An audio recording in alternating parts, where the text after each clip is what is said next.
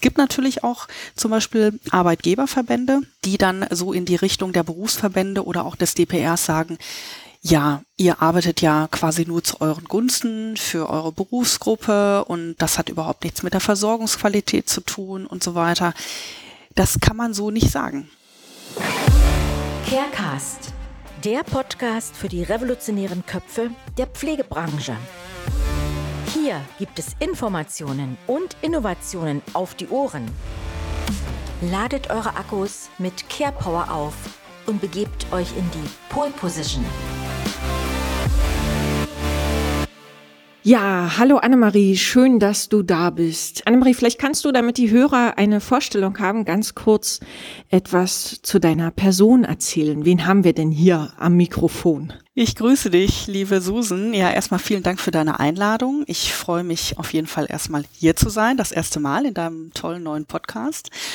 Und ich selber habe vor fast 20 Jahren eine Ausbildung zur Altenpflegerin absolviert, war dann seitdem auch sehr viele Jahre in der stationären Altenhilfe tätig. Auch als Wohnbereichsleitung habe ich einige Zeit gearbeitet und eben auch Erfahrung gesammelt als Pflegedienstleitung und als Einrichtungsleitung und dann hinterher auch noch als Regionalleitung und hatte immer Spaß und Freude an der Beratung und bin jetzt seit einigen Jahren auch in der Beratung tätig und seit diesem Jahr auch bei den Pflegepionieren in hm. Oldenburg tätig. Genau, da. Hat dich die Melanie weggekascht vom Markt.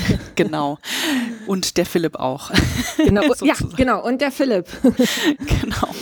Ja, und das macht mir total viel Spaß. Also tatsächlich mit ambulanten und stationären Pflegeeinrichtungen zusammenzuarbeiten nach ja, Optimierungspotenzialen zu gucken, welche Möglichkeiten der Prozessveränderung gibt es, welche Möglichkeiten der Strukturveränderung gibt es. Da gibt es ja nicht so viele Möglichkeiten, aber einige gibt es schon.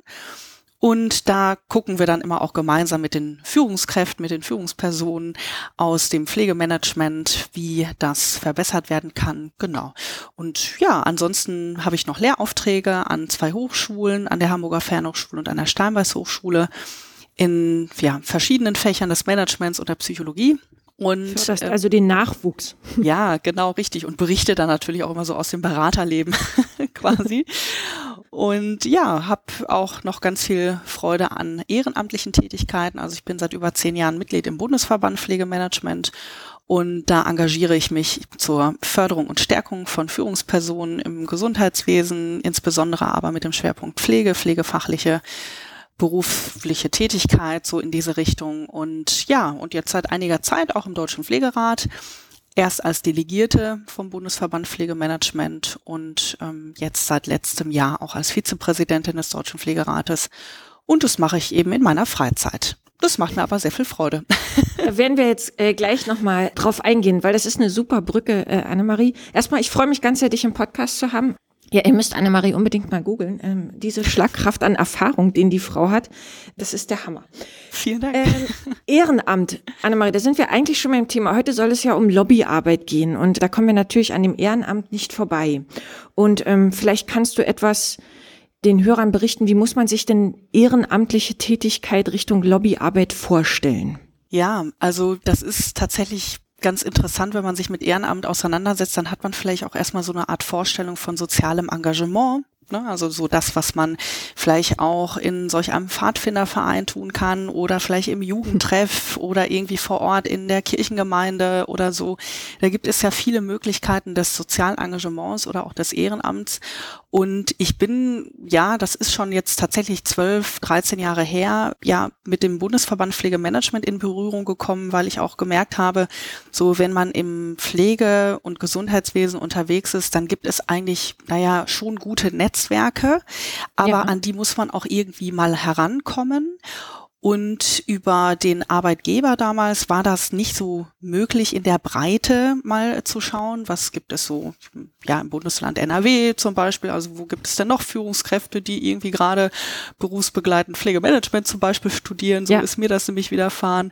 Und habe ich gemerkt, okay, also wenn man sich jetzt mit Kommilitonen auseinandersetzt oder eben auch mit ähm, ehemaligen Kolleginnen und Kollegen aus der Ausbildung, dann muss man halt das Netzwerk für sich selber auch tatsächlich hochhalten. Und in solch einem Berufsverband bin ich dann eingetreten und da habe ich dann gemerkt, ja, da kann man sich ja auch ehrenamtlich engagieren. Und dann konnte ich mich damit noch identifizieren, also ganz gut identifizieren mit den Kolleginnen und Kollegen und bedeutet dann letzten Endes auch, dass du halt ganz viel ja, an Zeit mitbringst, an Leidenschaft mitbringst vielleicht, ne? Oder auch sowas wie m, gesunden Idealismus, so an ja, Möglichkeiten der Optimierung, so wie kann man die Dinge verbessern und wir wissen ja und reden auch schon seit ja jetzt 50 Jahren, vielleicht manche sagen auch seit 70 Jahren haben wir Fach, Fachkräftemangel, kommen im Bereich der Pflege so nicht weiter, im Pflegeberuf nicht weiter.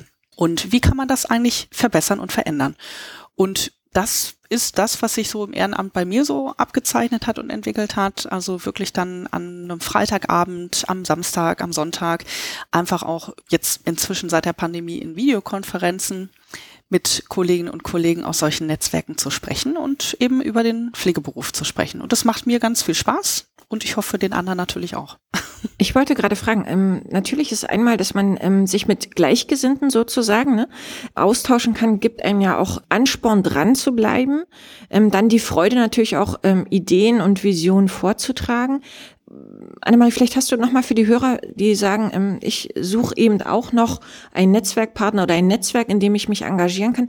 Was sind noch die Vorteile, wenn ich ehrenamtlich tätig bin? Hast du da vielleicht noch mal ein oder zwei Vorteile, was ein Ansporn sein kann, dass die Hörer sagen, ich engagiere mich vielleicht auch ehrenamtlich in einem Verein oder Verband. Ja, genau. Also gerade so die Berufsverbände, da kann man natürlich Mitglied werden. Also wenn man jetzt gezielt ja, ich sage jetzt mal, sich gut identifizieren kann mit seinem Pflegeberuf, da wo er jetzt gerade tätig ist, in welchem Setting auch immer, ob es im Krankenhaussetting ist oder im Langzeitpflegesetting oder im ambulanten Setting, gibt es auch einige Berufsverbände inzwischen. Da kann man dann Mitglied werden. Ich glaube, ein ganz großer Vorteil ist, dass man da mit Gleichgesinnten zusammenkommen kann tatsächlich, also auch außerhalb seiner Arbeitgebergrenzen sozusagen. Mhm. Und vor allen Dingen aber auch, das wäre so ein zweiter großer Vorteil, den Mehrwert, den man dort bekommt, nämlich eben neue Erkenntnisse zu entwickeln, dass man über seinen Tellerrand hinausgucken kann, dass man irgendwie seinen Horizont erweitern kann, weil man eben im Austausch sein kann. Und das völlig, ja, sagen wir mal, unverblümt, ohne dass man jetzt irgendwie Sorge haben muss, ach, da kommt gleich der Chef oder die Chefin um die Ecke oder so, ne, sondern wirklich eben mit Kolleginnen und Kollegen in den Austausch gehen kann und dann aber auch Dinge erfährt, die man so gar nicht erfahren würde tatsächlich. Also wenn man jetzt keine explizit keine Fachzeitschrift abonniert hat, mhm. dann hat man da die Möglichkeit eben auch über Newsletter, die über den Verein ja per Mail an einen gesendet werden, dann auch Informationen zu bekommen oder man kann eben auch an den Mitgliedsversammlungen teilnehmen oder man kann sich auch natürlich für solch einen Vereinsvorstand auch aufstellen lassen. Da erfährt man natürlich in der Regel noch noch viel viel mehr, noch mehr, noch mehr also immer genau. dann auf dem neuesten Stand, auf dem allerneuesten Stand sozusagen genau. Und wenn man das möchte natürlich, aber das sind so, ich denke, so zwei, drei ganz wesentliche Vorteile. Und Annemarie, sag, welche Institutionen, kannst du uns da nochmal einen Überblick geben? Ähm, in welchen Institutionen ist ein Ehrenamt möglich? Was gibt's da? Ja, also vielleicht kennen ja ganz viele der Hörerinnen und Hörer den Deutschen Berufsverband für die Pflegeberufe, also den DBFK. Der veröffentlicht ja auch monatlich die Schwester der Pfleger. Also das ist ja eine ganz bekannte Fachzeitschrift aus dem Pflegesetting, aus dem Pflegebereich. Und das ähm, ja ist eigentlich, kann man sagen, auch einer der größten Berufsverbände, auch einer der ältesten Berufsverbände, so die es gibt ähm, in Deutschland. Und da kann man natürlich auch sich erstmal erkundigen. Also das ist so immer das Einfachste, dass man erstmal sagt, ähm, ich gucke erstmal, was bieten die mir an Ne? Also was für Informationen ja. bekomme ich da? Was muss ich für Voraussetzungen erfüllen? Wo kann ich den Mitgliedsantrag ausfüllen? Wo finde ich den auf der Internetseite? Aber man kann natürlich auch da anrufen und so weiter. Ne? Das gibt es natürlich auch für andere, sagen wir mal, Disziplinen, wie zum Beispiel auch für die Hebammen. Auch die haben einen eigenen Verein, Verband. Das gibt's aber auch für die Kinderkrankenpflege zum Beispiel. Ne? Auch da gibt's einen eigenen Berufsverband. Und überall gibt es die Möglichkeit, sich auf der Internetseite natürlich dann auch zu informieren und Mitglied zu werden. Ne? Und mhm. Darüber, ja, kann man erstmal schauen, wie kann man sich selber auch einbringen. Also nicht nur, dass man jetzt Informationen bekommt. Also das ist ja sicherlich auch immer ganz wesentlich. Aber ich glaube, vielleicht interessiert es ja auch den einen oder anderen der Hörerinnen und Hörer, wie man sich einbringen kann. Also auch das kann immer ganz hilfreich sein in solch einem Netzwerk. Also so ein Netzwerk lebt ja vom Austausch. Und dann heißt es häufig, du sag mal, welche Erfahrung hast du denn da gemacht? Und weißt du schon, ne, dass es die und die Probleme gibt und dann sagt dann jemand anders, ja klar, haben wir doch schon seit ewig, ne, seit ewigen Zeiten ja. haben wir doch die Probleme und dann merkt man, dass man da vielleicht sogar auch eine Lösung oder vielleicht sogar auch eine Arbeitsgruppe gründen kann. Ne? Und die Anerkennung, die man auch darüber erreichen kann, ne? also einfach mal von Gleichgesinnten, diese Wertschätzung um mein Erfahrungswissen, ähm, finde ich ein, ich bin ja auch in verschiedenen Netzwerken einen unheimlichen Mehrwert, den man dadurch bekommt, dass man sagt, ey, man hat in der Praxis so viel Erfahrung gesammelt, was man jetzt einfach auch mal widerspiegeln mhm. kann und es wertgeschätzt wird. Richtig, genau. Also und wo hast du schon solche Möglichkeiten, ne? Ja. dann über deine praktischen Erfahrungen auch mal zu sprechen. Ne? Und ich wäre mal rausgerissen von meinem, ich sag jetzt mal, das ist gar nicht negativ bewertet, von meinem, von meinen Alltagsroutinen. Ne? Man ist ja so in diesem täglichen Geschehen. Und ähm, wie du das vorhin gesagt hast, man wird einfach mal getriggert, über den Tellerrand hinauszuschauen. Und äh, ich habe es erlebt, dass dann oftmals auch so ein Perspektivwechsel stattfindet. Genau. Ich gesagt habe, ach Mensch, stimmt, wenn ich das so betrachte, dann ist es vielleicht entweder gar nicht mehr so dramatisch oder es werden andere Lösungswege aufgezeigt. Ganz genau. Ähm, bin ich total ähm, bei dir. Annemarie, was wir unbedingt äh, noch anreißen wollen, ist, jetzt gibt es ja die unterschiedlichen Institutionen und ich würde gerne mal hinleiten zur Bundesregierung. Ähm, und auch in der Zusammenarbeit mit Institutionen werden ja Gesetzmäßigkeiten ähm, erlassen. Kannst du uns da ähm, noch einen Einblick geben, wie die Bundesregierung eben auf dieser Grundlage in der Zusammenarbeit vielleicht mit Institutionen jetzt Gesetzgebung entwickelt? Da hast du ja wahrscheinlich schon mehr Einblicke als wir. Ja, das stimmt. Also ganz interessant ist auf jeden Fall, dass die Bundesregierung ja, so wie wir sie jetzt ja kennen, in der Ampelkoalition auch eigene gesundheitspolitische und pflegepolitische Sprecherinnen und Sprecher hat pro Bundestagsfraktion. Das ist ganz interessant, wenn man sich das auf der Bundesebene mal anschaut. Wer regiert eigentlich jetzt die aktuelle Legislaturperiode? Wie sieht die pflegefachliche Kompetenz aus? Das ist das, was ich zum Beispiel auch gerne hinterfrage, wenn ich jetzt weiß, ich kann aus dem Ehrenamt heraus zwar einiges auch zu Gesetzesentwürfen sagen, also Jetzt muss man wissen, der Deutsche Pflegerat zum Beispiel, der ist der, das ist der Dachverband von 15 beziehungsweise 16 Mitgliedsverbänden. Die bekommen dann eine Anfrage, so zu einem Gesetzesentwurf oder auch zu direkt von der Bundesregierung, ja? Genau. Vom Gesundheitsministerium oder wie? Richtig. Ja. Genau, ne? Oder auch vom GBA, also vom gemeinsamen Bundesausschuss, ja. ne? Oder, oder, oder.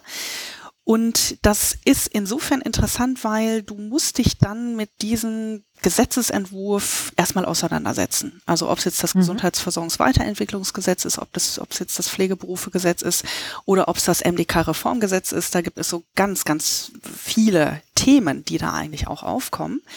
Und dann bietet es sich natürlich an, dazu eine Stellungnahme zu schreiben, sofern man dann eben auch angehört werden soll. Und der Deutsche Pflegerat wird seit jetzt einiger Zeit auch angehört und auch angeschrieben und gefragt und um Stellungnahme gebeten. Und ist das neu in der neuen äh, Regierungskonstellation? Das kann man so eigentlich nicht sagen. Also neu ist es nicht. Ich glaube, unter Herrn Spahn haben wir sehr viele Anfragen gekriegt. Also mhm. tatsächlich hat er auch einige Gesetzesentwürfe dann auf den Weg gebracht. Also auch vieles äh, an sich auch auf den Weg gebracht, was Gesetzesänderungen anbetrafen. Und die neue Regierung unter ähm, ja, Minister Lauterbach, da muss man sagen, da ist es so von der Frequenz her noch nicht so äh, auffällig hoch, ja, mhm. wie es bei Herrn Spahn der Fall war. Ich glaube, das hat auch eben was mit, mit der Corona-Pandemie zu tun, dass es eben momentan noch nicht so den Fokus gibt auf diese ja, Gesetzesveränderungen, die dann halt auch anstehen. Aber wenn es dann eben um so eine Zuordnung geht oder eben auch um eine ja, entsprechende Zuarbeit, dann fällt auf, dass wir schon auch in unseren Strukturen nur wenig Kapazitäten haben, das tatsächlich ähm, aufzugreifen und dann zu erarbeiten, weil solch eine Stellungnahme, wenn die aus dem Ehrenamt heraus passiert, da braucht es dann vielleicht auch hauptamtlich Beschäftigte, die haben wir so jetzt nicht in der Form. Also wir haben zwar 1,5 Vollkräfte in der Geschäftsstelle des Deutschen Pflegerates, aber ansonsten wird das vielfach von den Ratsmitgliedern, die das ehrenamtlich machen oder von den Präsidiumsmitgliedern, die das auch ehrenamtlich machen, dann so erarbeitet. Das heißt, das passiert dann an einem Wochenende ähm, in der Freizeit, abends zum Beispiel, dann liest man sich diese 80 oder 100 oder 180 Seiten Gesetzesentwurf durch, muss dann aber auch in die Paragraphen gucken, also in die Sozialgesetzbücher gucken, welche Veränderungen stehen da jetzt eigentlich an.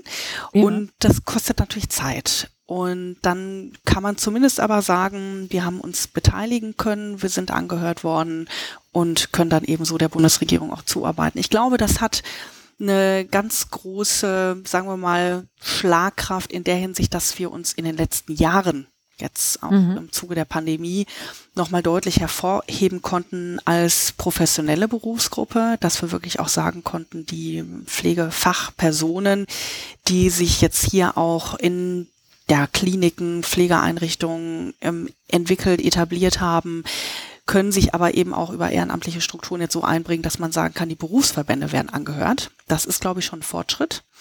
Aber noch nicht solch ein Fortschritt, dass wir die Schlagkraft haben. Also die Schlagkraft, mit die Schlagkraft meine ich im Prinzip, dass wir in den Selbstverwaltungsstrukturen des Gesundheitswesens ähnlich konzipiert oder konstelliert sind, wie es vielleicht auch der GKV Spitzenverband tun kann, die Deutsche Krankenhausgesellschaft tun kann oder vielleicht auch die Bundesärztekammer, so wie man es eben äh, dann an vielen Stellen auch kennt und hört. Ich muss mal provokant dazwischen fragen. Läuft das bei denen äh, Institutionen, die du gerade aufgezählt hast, auch ehrenamtlich? Nee, tatsächlich nicht.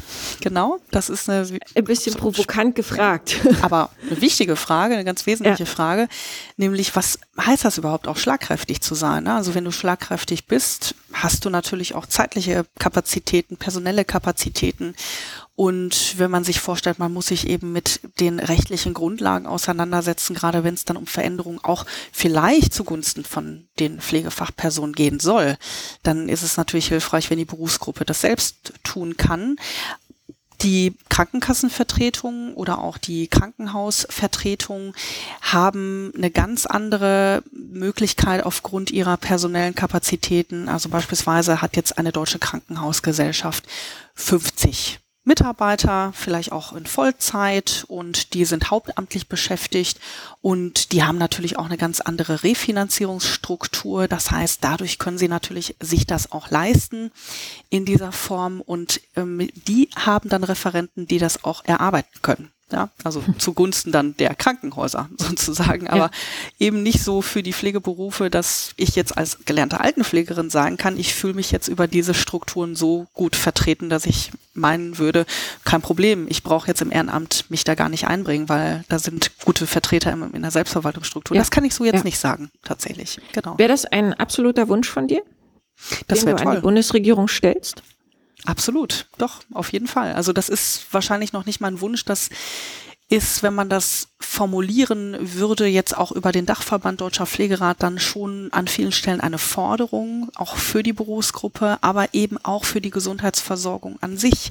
Wir tun das ja im Prinzip, um die Versorgungsqualität zu verbessern. Wir wissen auch, wenn wir eine gute Struktur in der Berufsgruppe haben, ob es jetzt eben die Qualifizierungen sind, ob es jetzt die Berufsabschlüsse sind, ob es jetzt aber auch die Weiterqualifizierung sind und so weiter, das alles wirkt sich ja auf die Versorgungsqualität aus. Das heißt also, am Ende des Tages setzen wir uns im Ehrenamt eben für die Versorgung der pflegebedürftigen Menschen und Patienten in Kliniken und Pflegeeinrichtungen ein.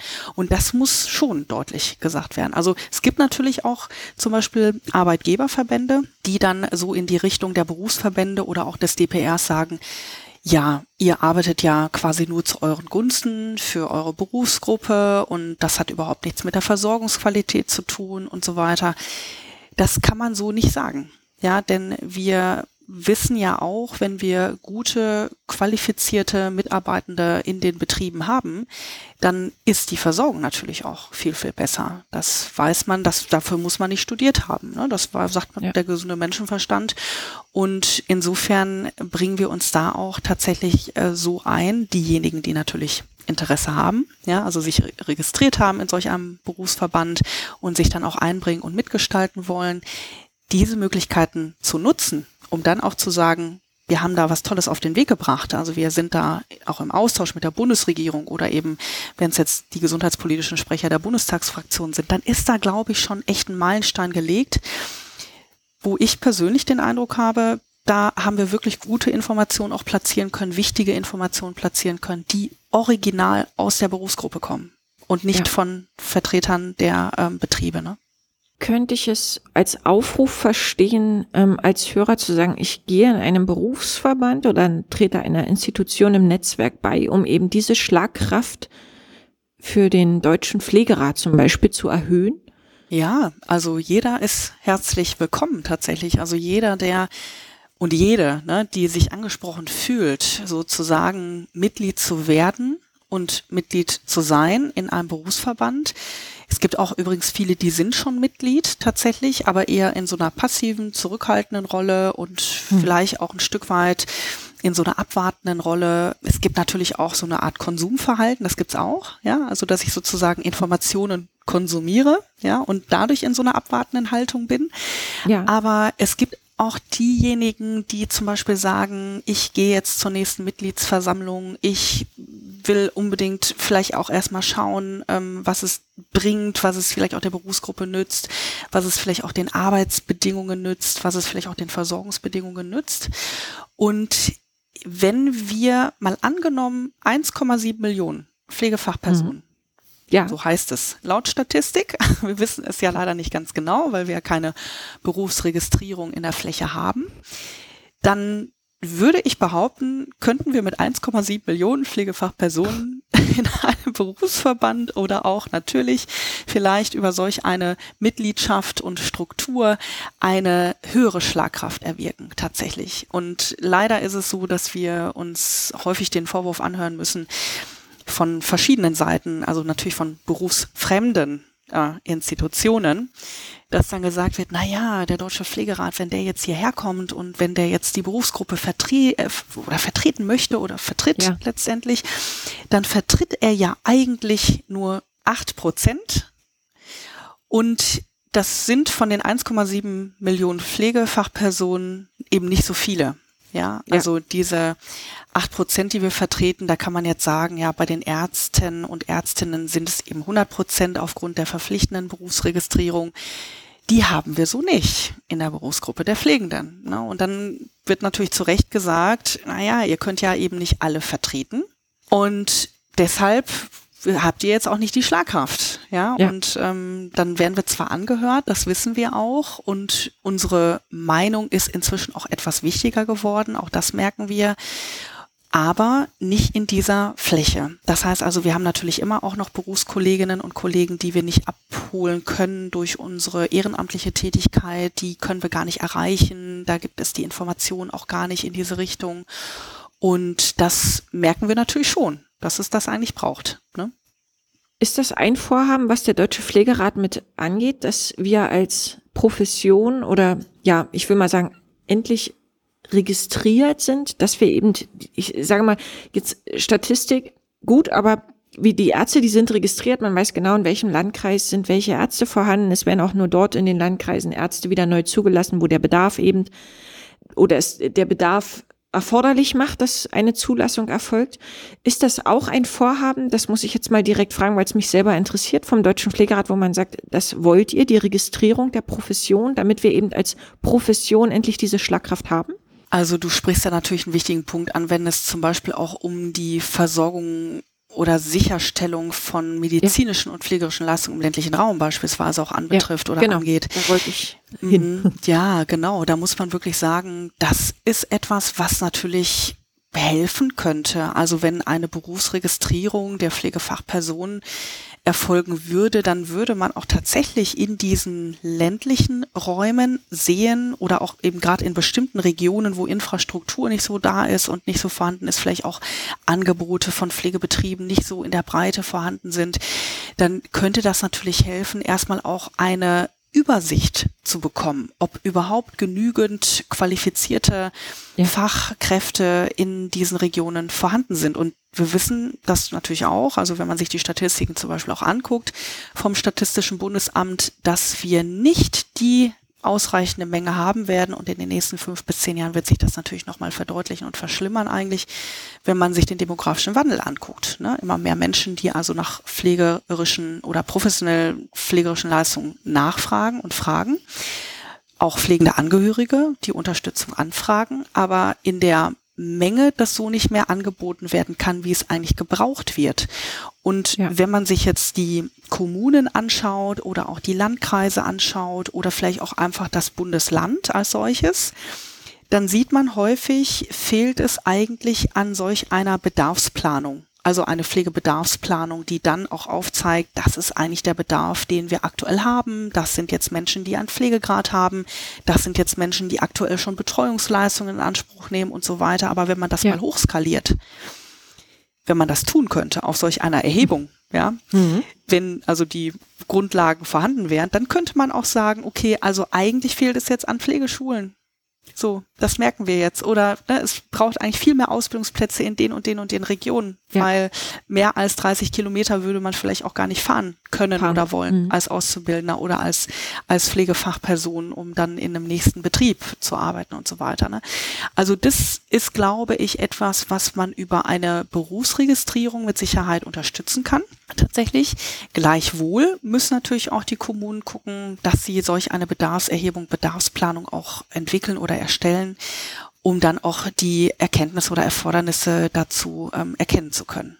Ne? Ja, und Maßnahmen dann vor allem auch daraus ja. abzuleiten. Ne? Genau. Annemarie, ähm, ich will vielleicht nochmal überleiten, weil ich bin sehr angefixt von dem Thema. Vielleicht kannst du noch mal etwas sagen. Ähm, ich will mal auf das Häppchen hinweisen, ähm, wofür die heutige Folge auch der Teaser ist. Wann können wir denn über die Lobbyarbeit noch mal mehr erfahren und dich vor allem noch mal wiedersehen? Wo und wann ist das möglich? Ja, genau. Gut, dass du das fragst, liebe Susan. Also tatsächlich werde ich eine Präsentation halten, auch eine kurze Vorstellung darüber halten, was Lobbyarbeit in der Pflege eigentlich kennzeichnet. Und zwar findet dazu ein Webinar am 23. März um 17 Uhr statt. Das Ganze geht dann ungefähr 90 Minuten und die interessierten Teilnehmenden können dann und haben dann die Möglichkeit, mit mir in den Austausch zu gehen. Also ich werde ungefähr ja, 45 Minuten, eine Stunde etwas vorstellen und präsentieren und anschließend freue ich mich natürlich dann über den Austausch dazu. Genau. Können wir dir die Löcher in den Bauch fragen? So ist es, sehr und gerne. genau, das wird als Pflegehäppchen sozusagen von den äh, Pflegepionieren www.pflegehorizonte.de findet ihr das und ihr könnt euch jetzt natürlich anmelden und das Ganze ist ein, ja, ich sage mal, kostenloser Online-Vortrag. Ihr nehmt davon unheimlich viel mit, aber ihr müsst dafür kein Geld zahlen, sondern bekommt einfach noch mehr Input auf die Ohren und das kostenlos. Also nicht zögern, sondern jetzt anmelden. Ähm, ich mache das definitiv. Und ja, Annemarie, ich bedanke mich ganz sehr. Ich kann nur für unsere Berufsgruppe sprechen, dass wir uns als Profession endlich ja breiter machen können, wie du es gesagt hast, mehr Schlagkraft entwickeln.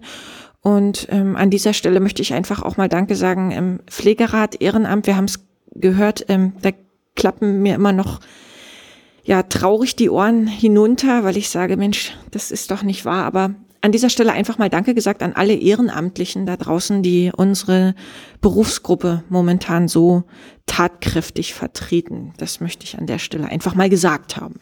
Vielen, vielen Dank, liebe Susan. Da werden sich alle freuen, die jetzt im Ehrenamt tätig sind. Genau. Ja. Wunderbar. Annemarie, ich wünsche dir alles erdenklich Gute. Mit dir werden noch mehr Folgen kommen. Und von daher gibt's von dir noch mehr Content auf die Ohren. Ich freue mich drauf. Bis dahin wünsche ich dir erstmal alles, alles Gute. Dankeschön. Dir auch, Susan. Danke.